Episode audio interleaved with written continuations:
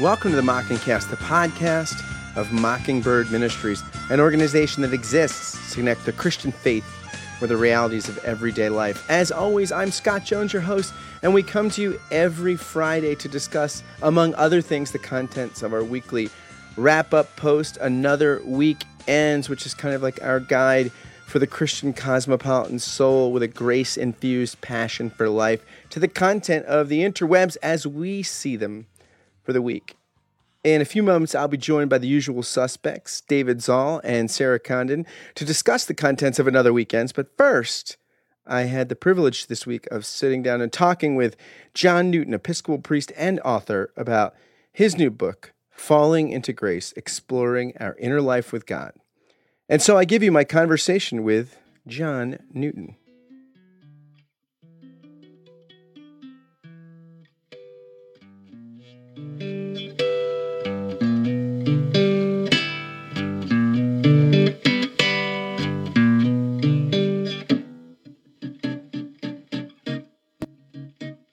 Welcome to the Mockingcast. For the first time, uh, John Newton, who's written a book called Falling into Grace, Exploring Our Inner Life with God. Now, John, you're from Houston, Texas. I am. Well, I'm from Beaumont, Texas originally, um, which is a little bit east of Houston, but been in Houston for the last five and a half years, so starting to feel like home. And you work for the diocese there for the bishop? I do. I, I um, I'm in my second role with the diocese. I took a job there in 2011 as the canon for Christian formation, and was recently asked to step into a different role about nine months ago as his chief of staff. That sounds like a wrestling subtitle. Here we have the canon of Christian formation, John Newton. You know, like it sounds like a subtitle, like canon, like you know, you've got the canons. But yeah, Episcopalians have great titles, and you guys, uh, you're not, or you're not underwater there, are you? Because there were some floods in Houston. Did you weather that storm? Uh, I, yeah, I, I did weather that storm. Um, you know, we're doing all right. Um, I, I, you know, I'm very, we're, we're very kind of lucky where I live in the, my neighborhood. Um, we did quite fine, but a lot of people actually uh, still underwater and lots of damage done. So it was, they, they said it was a 500 year flood. Um, I, I didn't experience that, but a lot of people did. Yeah, well, I'm glad that you guys uh, you, you you weren't um, ark building or anything like that. So, tell me about the, the, story of this book because this is a book. When I was reading it, I thought, you know, this is a book that I've actually been looking for that I didn't know was written because I feel like there's a really in certain pockets of the church today, and I'm not just saying the Episcopal Church, all over um, uh, the church in North America. There's a kind of renewal around a grace-oriented theology, like a gospel grace-oriented uh, you know, it's it's not you and, God cooperating together for your own journey, but it's it's a unilateral, uh, you know, work of God's love and grace. And then there's also a bunch of people that are into spiritual practices and the inner life and things like this. But generally, those two people butt heads a lot, right? Because the people that are have sort of yeah. this grace oriented theology are afraid of the legalism of practices and do it yourself spirituality. And the people that are into practices are you know are thinking, well, this is all just navel gazing and you know consumeristic spirituality. But you've you've somehow seemed to wed these these two movements in the church in this book in a way that I think is really interesting and unique. Oh man, Scott, I really appreciate you saying that because that's exactly what I wanted to do. I mean, so my background, I'm I, I wouldn't say that I'm I'm new to to grace by any means, but when it comes to these kind of two paradigms you're talking about, um, I started out very much in the spiritual practice kind of mental model and really kind of gave lip service to grace. Um, and so I wrote a book and that came out in 2014 called New Clothes, Putting on Christ and Finding Ourselves. And it's really, it's a classic book on spiritual practice. I mean, it kind of lays out what the Christian gospel is and then kind of gives you some practices by which you can root your life in that. And what I realized in writing that book uh, is something that I think I always intuitively knew, which is that spiritual practice is fine, but it's also something that the ego, um, the idol of self, can easily latch onto in order to build yourself up, to make yourself sp- feel like a, a special, worthwhile human being. Uh, and before you know it, um, and, and maybe this is an exaggeration, but maybe not, uh, before you know it, you're kind of standing with the Pharisee in the temple saying, uh, Lord God, I thank you that I'm not like um, that guy. And then kind of looking at all the various ways that you build up your spiritual life. And so what I wanted to do with this new book uh, is write a book that kind of was less descriptive, less prescriptive, more descriptive. Um, that actually um, kind of talks about what does it mean to give up your life and to relinquish control um, as the fruit of God's one-way love entering your life. Yeah, I always think that that's like a the descriptive move. Like I, I always think thick description is better for people uh, spiritually, rhetorically, however, than than prescription. Because once somebody says, "Do this," I don't want to do it or once somebody says don't walk on the gray this is why i think like the irony of our political culture today right the more people say don't vote for donald trump the more people go well i'm going to vote for trump you can't tell me who to vote for so i think that that's a beautiful w- approach to the inner life now you say that it's this book is an invitation to let yourself fall it's a yeah. reminder that you're already home free from the beginning and any fall can always be a fall into grace and that yeah. like getting closer to god you say is like saying I want to get closer to my own skin. Yeah. What do you mean by that? Well, I, I mean, uh, I mean that, and I, I think you quoted what, what, I just said. I mean that we're home free from the beginning. And so, if you write a book from the perspective that every aspect of our life, every aspect of our world is already reconciled to God, uh, that uh, as Paul says, you know, uh, in in Acts, that in God we live, move, have our being um, that we're already saved, that there's nothing to do but really to have our eyes open to what already is, what's always been, and what always shall be. Um, that we're surrounded by mystery and beauty and grace, and that uh, so often we think the spiritual journey is about going somewhere, right? We want to start at point A and end up at point B.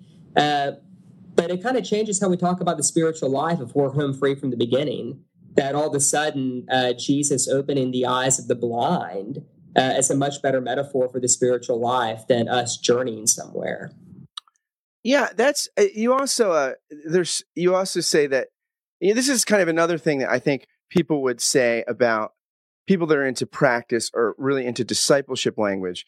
Uh, you know, they're wary of a sort of grace-oriented theology because, well, what about following Jesus? But you say that Jesus' way of descent is about unlearning this avoid pain at all cost behavior. That yeah. he doesn't offer us relief from our symptoms, but rather a cure, uh, which only can happen if we learn to embrace suffering as a grace and a gift. There's no, simply no other way. We experience resurrection only in proportion to our willingness to die. So you have a sort of grace infused Bonhoeffer here. It sounds like. Yeah, that's that's. I never thought of it that way, but yeah, I mean, because so often um, I'm always a little suspicious of our motives, Scott, and so you know, if and not that it's evil. I, don't want to say spiritual practice is evil. it's evil. don't do it. Don't do it. but a lot of times, what we're actually trying to do when we say we're trying to follow Jesus is that we're actually trying to tame the chaos and trying to take control of our own lives and to avoid that very pain that's meant uh, to be that experience of grace. Um, you know, one of the things that I noticed, and when my eyes were open to this, I was kind of shocked um, that all the language that we use uh, around the spiritual life in the church, it's all ascent language. It's all climbing language. So we talk about growing spiritually. Uh, I was part of Young Life growing up. They told me to live above reproach. Um, Saint Benedict even talked about climbing the ladder of humility, which is you know kind of perfect, right? You can kind of climb the corporate ladder Monday through Saturday, and then go to church and climb this great ladder of humility because there's something about our culture that loves climbing, but you know, Jesus never talked about climbing. Um, he talked about relinquishment, about surrender, uh, about dying, and he promised that that was our very salvation, life, and resurrection. And that changes the way we talk about faith and spiritual practice, I think. You know, when Karl Barth first read Bonhoeffer's Cost of Discipleship, he said there's a wee whiff of the monastery in this. And by that, Barth meant it critically, like, hey, there's a there's this is a lot of climbing, human striving language.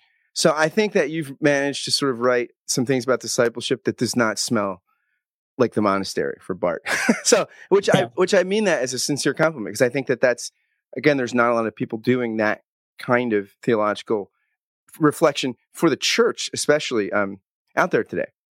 Yeah, and you know, one of the things that you said um, uh, about like when someone says do the spiritual practice how you want to do the opposite um, that's true um, the other response though is to do it but to do it from a place of deep fear um, and uh, you know, I, I want to say that I do believe that um, our lives, that that our lives can be a conduit of, of grace and blessing for others. I just don't think that happens uh, whenever we kind of take the reins of our life and engineer that process ourselves.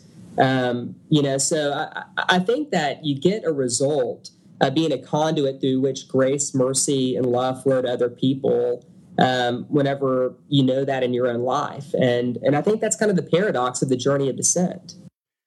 Yeah, I totally, I really, I agree with you. And you know, the other thing that I think you bring together in this book in an interesting way, like you have people it seemingly, you know, when people go to seminary or people are on, you know, vestries or uh, elder boards, you know, you got the people that are, hey, they're the pastoral care people, and we got to take care of people and you know tend to hearts and souls.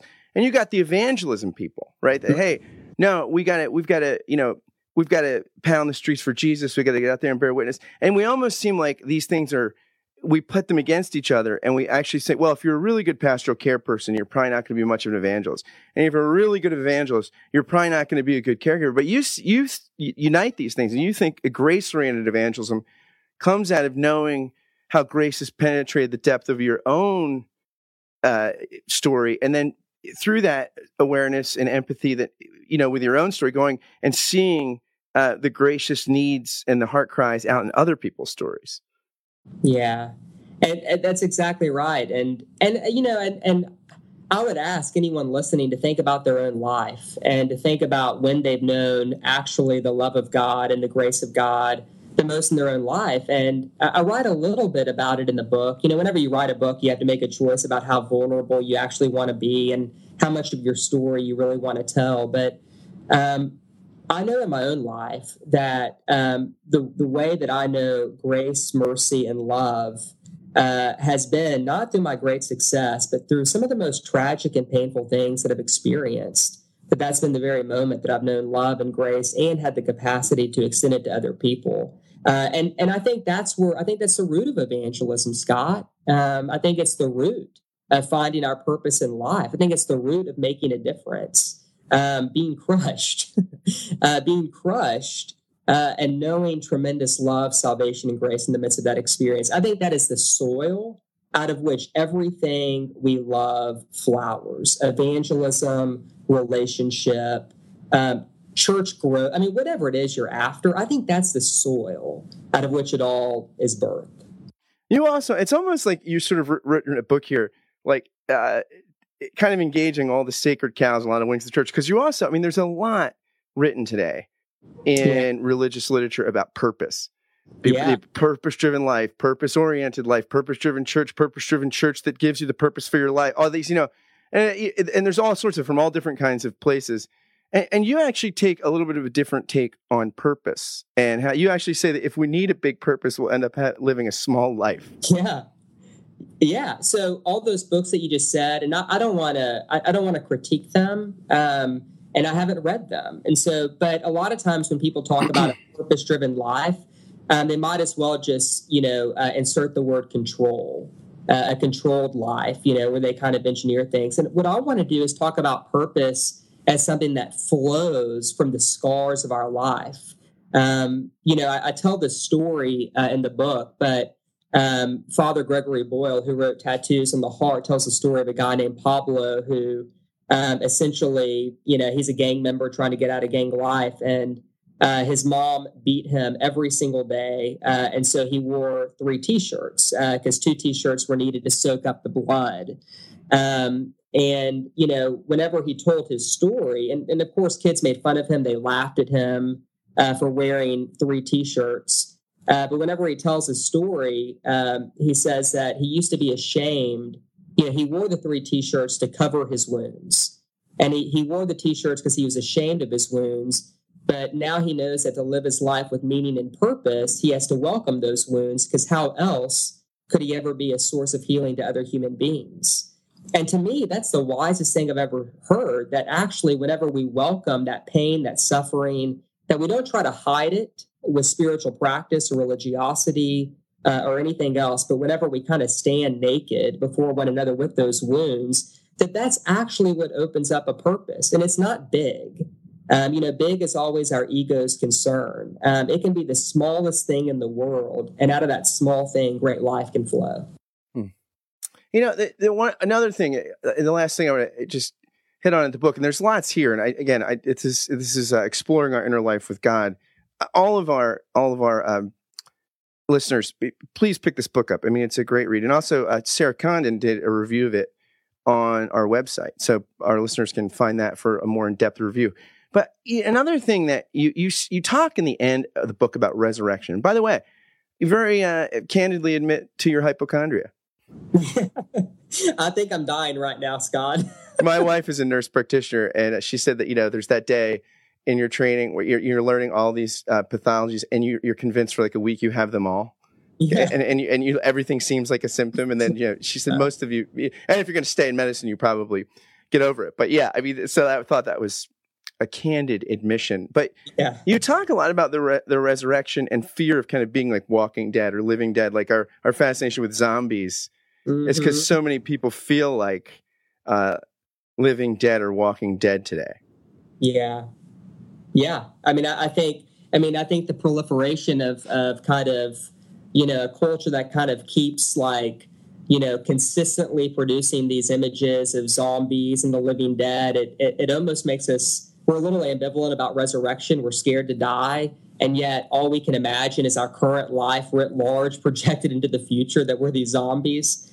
Um, but I, I, think that uh, what, what, I try to do in the book, um, uh, and, and I want to say I firmly, firmly believe uh, in our future resurrection and in the bodily resurrection. But I wanted to tap into what does that look like now? Um, what does it mean for that future? It's like reverse time travel. What does it mean for the future to come to us and for us to begin living that life now, not as something we have to do, uh, not as something that God uh, says we must do, um, uh, not even as something that we're invited to do, uh, but as something that flows out of us whenever we embrace this journey of descent, because all of a sudden uh, it doesn't look like the zombie movie anymore. So we're shadows not of our past selves, but of our future selves. Mm. Yeah. And it's interesting too, because another kind of criticism of, hey, if you take this uh, sort of grace infused, grace centered theology, you're not going to have anything to say about ethics or or things in the world. But you actually say the number one sign of getting the gospel, especially in this resurrection lens, is a commitment to nonviolence. Yeah, that's the fruit uh, a greater and amplified sense of relationships with other people and a life of refused violence is how I put it. Um, and here's the thing. Um, you don't get a life of refused violence by pursuing it because there's something about that pursuit that is inherently violent. Nonviolence is the fruit of the gospel, but the moment you try to engineer it for yourself, you lose the very thing that you seek.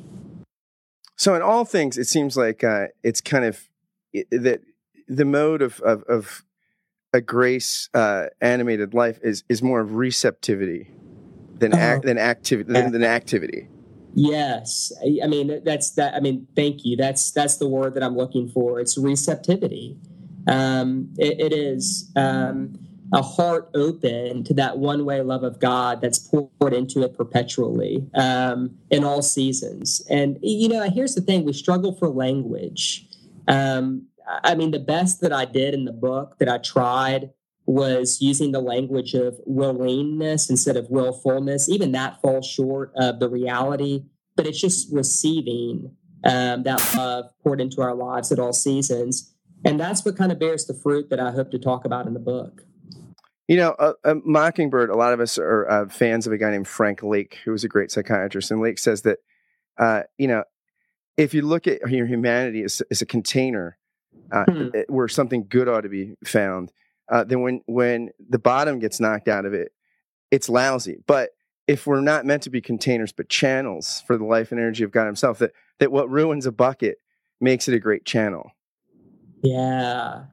And that's just the kind of spirit I had from you know your whole book, and I, I really again thank you for it, and I, I commend it uh, to all our listeners because I think again it really fills a sorely needed hole in in conversations across across uh, the church in every denomination today. I'm really, I'm really grateful for that. Um, I mean, at, the end of the day, Scott, what, what I want falling into grace um, to do uh, is not to give people um, a new life plan. Um, I just I, I, just want them to be overcome um, by a big view of God's love for them and to give themselves a little breathing room and space and grace um, for something new to, to receive something maybe that they haven't received before and to trust that something's going to flow out of them as a result, to be a channel, as you said.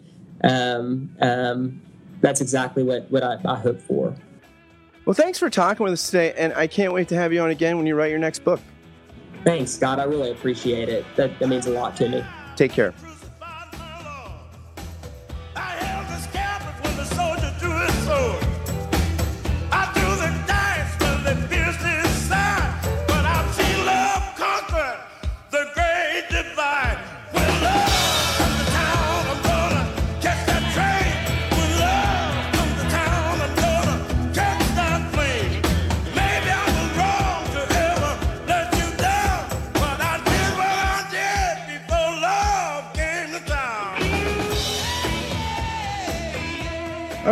Welcome back again to yet another conversation about Another Week Ends with Sarah Condon in Texas. Hey. And David Zahl, the animating force of the zeitgeist of Mockingbird, coming to us from Virginia. Yo! Hey, everyone. His hair is super animated, by the way. My hair today? Yeah. It's awesome. We'll just have to leave that to people's imaginations yeah, to right. figure out what that means. Yeah. Before we delve into the chock full of content version, well, it's always chock full of great content, but before we delve into the contents of Another Week Ends, we got a couple things to talk about. One exciting thing, law, go, law and gospel, which if you have not read it, if, if you're a listener and you appreciate Mockingbird and kind of the theological and you know, imaginative lens which we take towards faith and life. This is a great summary, just kind of of uh, a great uh, Reformation Christian truth about you know how law and gospel work out in our lives. And we've got a study guide. If you've already read it, we've got a study guide that is really helpful if you're using this book for like groups or things like that, which is a perfect, it's a perfect book, I'd say, right, David, for kind of group study. I think it is the perfect book for all group study of all time. I think I think there has never been a better group study book produced, and maybe never will be. That's my promise to you. Creation is waiting for this moment to be unveiled. All creation is groaning for this group study book to be revealed. So you can get that on our website. And how much is it, David? It is 100% free of charge. Just like the grace of God, it is free. But unlike unlike the book Law and Gospel, yeah, Law and Gospel cost you. But the study yeah. guide, it's just the cliff notes anyway, so it's all you need. Just kidding. There's also a leader leader's guide, so it's it's worked pretty hard on it. I'm I'm really happy with it, and lots of people have been doing it actually as a group study, and it's found it to be something that works in that. Uh, but I've also asked for this, so this is sort of specifically an answer to something someone had asked for, and uh, here it is. Yeah, we used it this spring at Josh's church, just as a F week. We used it for the whole church, and then I used it for the women's Bible study at the same time, and it was awesome. So use it in lots of different ways. It's great. Ask and you shall receive. Somebody asks and they got it. It's available. And also, uh, you know, I, this is this podcast we've been going since November, and it's been a fun thing to do. It sounds like we're going to end it right now. And now I'm leaving the. Yeah, it sounds like, it's, I've had a good time. I've had a great run. No, but we've had a great run so far, and you know our listenership has really increased. It's you know our number of downloads has on average has just about um, doubled uh, in the in the yeah I think it has doubled, and just the few short months we've been doing it, and it's not a, a thing that like uh, it, it doesn't cost zillions of dollars to do, but it does. There are expenses, and one of the things that we needed was a better computer to kind of process and edit. And I want to thank two donors. Uh, Edward Hoekstra and David Babko, who donated some money that we could get an iMac, which if you could see it, it's here in my basement office. It's, it's the conduit for our grace infused conversation and it's awesome. And if it was gold, I'd make it into a calf and bow to it. it gleams. It gleams. Unfortunately, my laptop is gold, my phone is gold, my iPad is gold. This is not gold. So, uh, so I'm not tempted to worship it. But no, I, it is a really, uh, w- with great appreciation, really thank them because it's really, uh, the podcast is really, again, I, I was surprised uh, at the New York City conference how many people uh, listen to it and it becomes part of their weekly rhythm. And, and we can't do it without certain tech things. And it's been a learning process. And, and that gift that David Babkow and Edward Hoekstra gave uh, has definitely helped us continue and, you know, make the quality of the thing uh, in, improved and increased. So for gentlemen, if you're listening, I salute and thank you. Mm. Uh, ditto. Ditto. For sure. No, it is Mother's Day coming up Sunday, and Sarah, you're the only mother among us. So, Yeah. what should we be thinking as we look towards this civil holiday that's nowhere on the liturgical calendar, but is at the center of our consumer lives?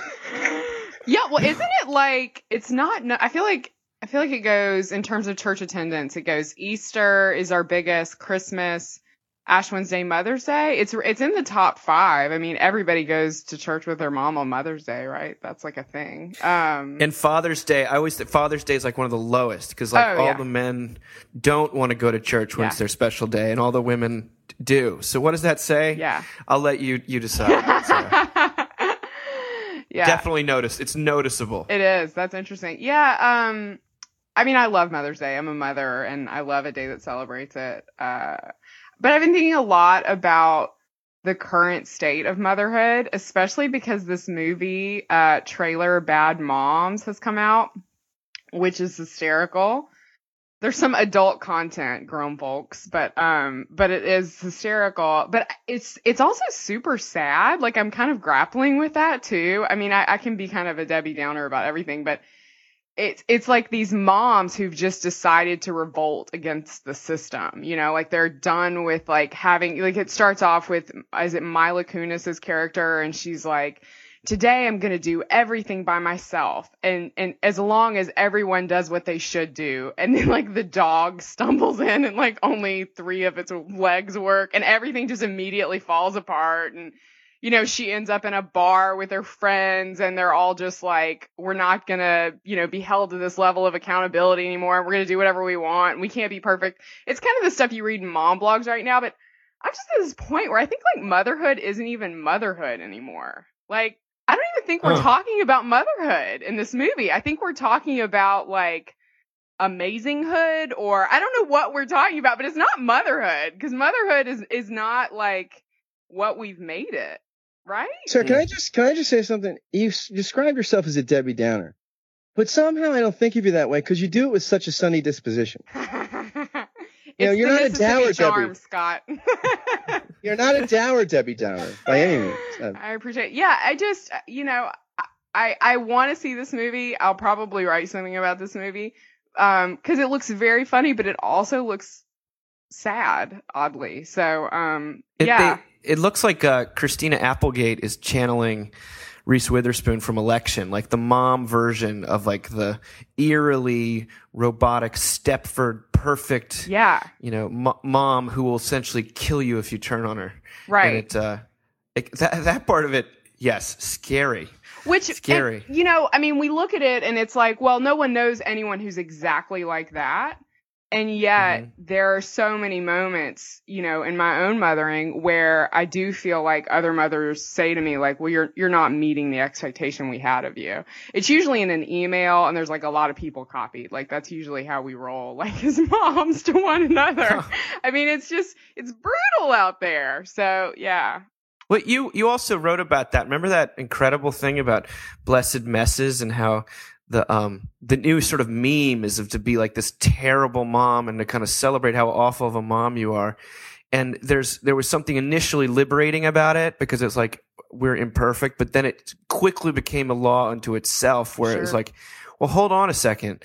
It's I'm not happy that I have such a hard time keeping a cl- clean house. Like it would it would be nice if my kids uh, crafts looked a little bit a little more like Pinterest. Like this is This is actually, there's a pain involved in it, whereas this sort of false sense of, hey, let's just celebrate how awful we all are, uh, takes away the bite of what is actually in, in practice kind of a painful thing, right? Yeah, well, I feel like we don't have any permission anymore to just love motherhood. I feel like that's completely Mm. taken away. So either like you have to be the best at it and that's what motherhood looks like, or you just have to be like totally, you know, throw aside any expectations culture may have of you and, and do a really bad job. And, and, and that's what motherhood is. But in, in, on either end of that spectrum, no one is allowed to love motherhood. And There's no so freedom. sad. Yeah. Because motherhood is like, it's just the most beautiful thing. I mean, and I say that and I've like yelled at my kid in the past 24 hours. It's still the most beautiful thing, you know? It just, uh, yeah. So happy let me tell you Mother's Day, like love motherhood, you know? I mean, it's, it's amazing. Let me tell you something. When Trump is elected president, we're gonna love motherhood again. We're gonna say Merry Are? Christmas in Macy's, and we're gonna celebrate motherhood. Oh my word. Because the politically correct culture, the feminist movement's taking away mother. We're gonna get it back. Trump's bringing it back. Bringing back motherhood. That's terrible. We're gonna have the most huge motherhoods we've ever had. Uh, know, it's interesting. it's inter- huge mothers. I mean, motherhoods. Uh, no, it's interesting. Calvin, I guess he's quoting Cyprian, right? Uh, you know, says and it's a, a dictum in the history of the church. It goes back to the patristic era that no one can have, you know, God as their father without the church as their mother. Mm. Uh, it's who, but which you got to pair with Augustine's, uh, the church is a whore, but she's still my mother. Now, I, Mm. now that's what I was thinking about for like liturgical Mother's Mother's Day cards. Like you give your mom this quote from Augustine. The church is a whore. Uh, she's still your mother, but you aren't. I love you. Happy Mother's Day. I, I once got friends, uh, fr- very Christian friends, a card from like uh, Paper Source, which is like a very hip, you know, kind of paper release, and it was an Easter card. On the outside, it just said Judas was a very bad friend, and on the inside it said Happy Easter. So they do have those cards out there, you know. Make these. We should be. This is. We could make so much money on these. This is a It's- great it's idea. time. Yeah, I was I was thinking about that as you as you said it, Scott. Said like have a picture of you at the bottom of it too. Just be like Happy Mother's Day Right. I would- I would That's disgusting, though. from the Mocking Cast. From the Exactly. Monkey Yeah. Cat. Yes, I be your woman. Yes, I be your baby. Yes, I be whatever that you tell me when you're ready. Yes, I be your girl, forever your lady. You ain't never got a word. I'm down for you, baby. Uh, best believe that when you need that, I'll provide that. You will always have it. I'll be on deck. Keep it. So, moving on, we have Sarah. You found something really interesting in the Washington Post so, that dates back to like the ninth century, right? Yeah, it's this uh the the um this story the key to these ancient riddles may lie in a father's love for his dead son. So it's this story about this uh old old wall from a church that they pulled off a hundred years ago in Sweden. And um of course a hundred years ago, archaeologists are looking at it and examining it.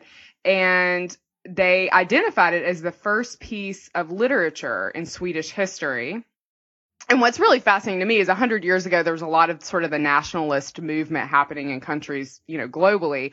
And so they read it then as this like um, sort of rosetta stone of uh, swedish culture that this was going to tell them you know maybe elaborate more on swedish mythology and tell them more about their origins.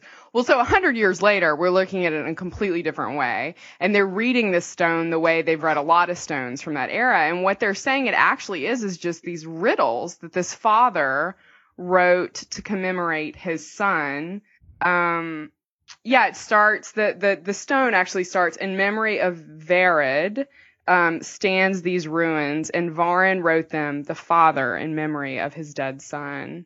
Uh, it's a it's a really neat story, and I love one of the um, one one of the scholars who's looking at this piece said, you know, this was really effective actually in the way that this has been done because it's making us still talk about and remember and commemorate his son because of these riddles, you know, all these centuries later. So I thought it was a beautiful piece. Yeah, but uh, the the and um, I just figured you'd send it to us not only because it's cool and it's Swedish, and uh, you know it's it it looks really amazing. I Mhm. Just like yeah, exactly. Like, We- you know that we're big ABBA boosters here, but um, at the end they- call it an eternity machine Oh because yeah. i- instead of like telling stories and reciting facts, that asking these uh, riddles brings people into the present, and that um, I think in Swedish, uh, this is what the guy, the professor, says at the end. Um, uh, the written text is like an eternity machine. Mhm. It keeps us reading. It keeps us commemorating. And to me, uh, the jump to scripture is a very short one. Yeah. Uh, it's more of a, a stride than a jump, even. Uh, the a hypothetical machine that could work i- indefinitely, driven by a power entirely of its own. This amazing uh, stone that's still speaking, uh, and about a father's love for his son. It, it- and the fact that it, like, after all these years, it turns out it's just a bunch of jokes, essentially. It's Yeah. like, yeah. Yeah. these yeah. are my son's favorite jokes, and y- you will continue to talk about him to the extent that you continue to sort of entertain yourself with these jokes. right. And uh, I'm I'm also a, a big jokes booster too, not just ABBA. I like jokes, and uh, you're supposed to laugh, but um, I'm laughing, just not loudly. It's uh, I think it's a great. Uh, anyway, I, th- I was really touched by the ending of that piece. So Yeah. this this expert Holmberg, uh, Professor Holmberg, you know, they asked like, why would you do this, right? Like, why um, why would you uh, just have all these riddles instead of like, uh, is it? He, they they ask, were the riddles really the best he could think of to memorialize his slain son? It says this guy Holmberg, who's the expert on this stuff, and, you know, I guess is the archaeologist here, says it's a very good question. And his theory is, it's thanks to the technology of writing Varin who erected this stone and inscribed it with runes is able to keep us reading and keep answering his riddles. And while we are doing this, we are almost forced to commemorate his son. Yeah. And I remember, you know, I remember years ago I had a chance to sit down with Robert Jenson, who's like, I think America's greatest theologian. And, you know, it was one of those things where like, I just, I asked really stupid questions. And, you know, one of the, I'm like, I could have asked him anything. I wound up asking him something about the problem of evil, which was a sophomore question. And basically said, well, God had to have this history because he wanted you in it. And the only way, you know, the only way to have you in it is to have history. And the only way, you know, you can have a history with broken people is to have a messy history. And I was just thinking about that when I read that piece in the sense that like that we are uh as we're living these broken and, and yet in there and, and in the brokenness it, by grace there's beauty and, as we look at and reflect and celebrate our own stories in light of the grace we, we find in Jesus uh we're kind of like forced to commemorate or or graced to commemorate um the father son which I thought is a beautiful sentiment Mhm. I'm not a great man, I don't claim to be. But when I meet my maker and he questions me, I won't hang my head. I will stand proud and strong and say I was a singer. Lord, I was a singer. Yes, I was a singer of song. and now let's talk about grit Grit, true grit. Um, uh, another big uh, article that appeared this week in the Atlantic. It was asking the question: Is grit overrated? Jerry Useem wrote about it. Um, grit being this quality that you've come to hear talked about in, in like educational circles, especially is like, what do we want to instill in children? It's not just information or even analytical skills. It's grit. It's the, uh, the they don't uh, give up. Uh, it's basically a code word for perseverance. And uh, so th- that people stick with things and that they um, are able to see see things through and that that's actually the key to success not so much raw talent. And so um, this guy Jerry w- what he really did is he he zeroed in on the woman who's doing most of the research right now and who's kind of really responsible for popularizing this uh, this um, uh, this word. I think her name is Angela Duckworth, and uh, you know, look at. I think it it originally started with they had a bunch of um, uh, army recruits, and they were trying to figure out which are the ones that would stick with it. Like all these all these people scored exactly the same or, or, similarly on intelligence and sort of raw capability. But the ones who scored high in the kind of stick with itness, you know, that, that's what they were calling it, grit, uh, perseverance. They're the ones that didn't drop out of the training program. And so that we need to, um, you know, instill this in our kids so that we can, of course, become even more productive and successful. Um, I, am sort of kidding there, but that's that's really the subtext. But what was the most interesting about the article is it uncovers the bias between, uh, if we were to choose between someone who seemed like a natural podcaster or someone who has really had to strive to become a good podcaster, uh, nine times out of 10, we go for the natural. And this is what, why. Uh, um, well, we'll let our reader, our listeners decide. I would, I would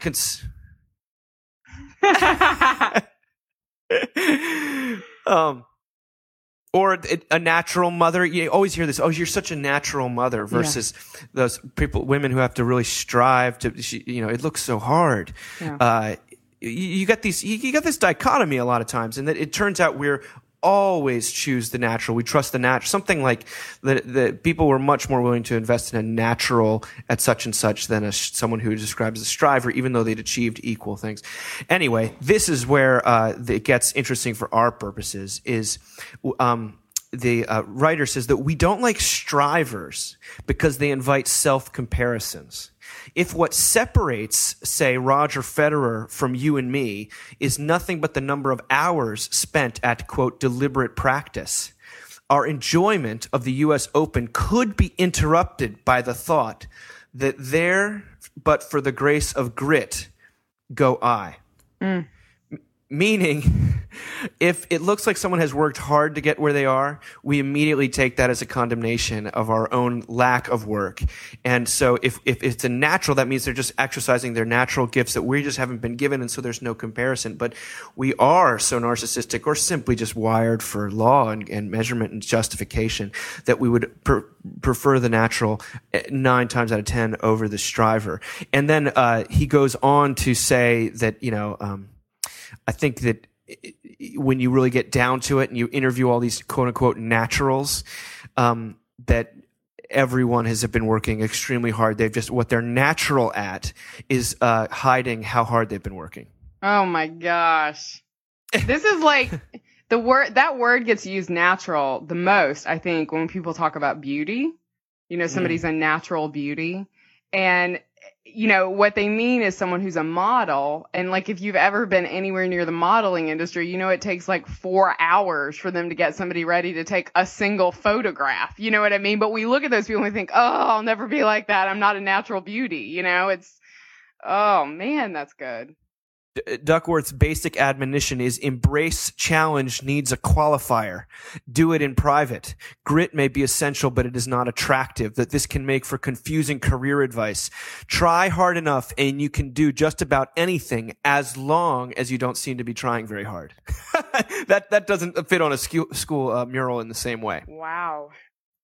One of the things I probably said like a zillion times in sermons, but I, I tell people, okay, let me tell you like a phrase that once you hear it, stop listening because it means not whatever follows it is going to be completely worthless and meaningless and is completely disingenuous. I'd give anything to be able to play the guitar like you. Well, I'd give anything except buying a guitar and spending the 10,000 hours it takes. but it's great because it makes the person that's great at the guitar feel good. And, and it makes me feel good. Like it ever, but actually it's the same thing. It's like, no, you don't, yeah, it, you, I choose in the moment where you feel like, gosh, I wish I could do that, but I don't want to do it. You, you, come up with this. I give anything to. So listeners, if you hear that this weekend, I give any, just walk away. don't even listen to the rest of sentences because whoever follows it is I give anything except exactly what it would take to attain said goal. I think we've now got we've now got two things we can inscribe on our stone, guys. We can we about the uh, the mocking stone, the mocking stone that will last forever slightly cynical stone today. But yeah, uh, yeah, yeah. And, and also, last, lastly, but not leastly, I don't know if that's a word, but uh, our bodies are our own worst enemies. True or false, David? absolutely true. If you take this study of uh, Biggest Loser um, winners seriously, it turns out all they like they studied all the people who've won that show, The Biggest Loser, and I can't. I, have I've watched that show, a couple seasons of it, and it really talk about condemnation. Uh, you're just a natural at losing weight. You know, no one's a natural at losing weight. It turns out, but we are naturals at gaining it back it, they found that uh, the body you slow down your metabolism so much that a lot of these people haven't been able to recoup. And in fact even if you start eating huge amounts less than you were at your skinniest phase uh, your body will continue to pack on the pounds. It's uh, profoundly demoralizing but also just uh, indicative uh, that the, the fall knows no bounds. Um, i don't know. What, what do you guys think? Yeah i think the tyranny of the weight loss movement is like that you i mean we are creatures of the affections, right? If Augustine and Nietzsche agree on anything, in my view, it's definitely right. So, like, I think what what Augustine and Nietzsche know, contrary to like, you know, maybe like Plato or something, is that um, the mind isn't the mind can't domesticate the the will, the affections, right? The will drives everything, and the mind follows later. That's why you, it's, uh, it's the Big Chill, where Jeff Goldblum's character says, a human being can get through a day without food or without sex, but you can't get through a day without a good rationalization. So, so at some oh, level, oh you know, it's just true. That's what, put it on the mocking stone.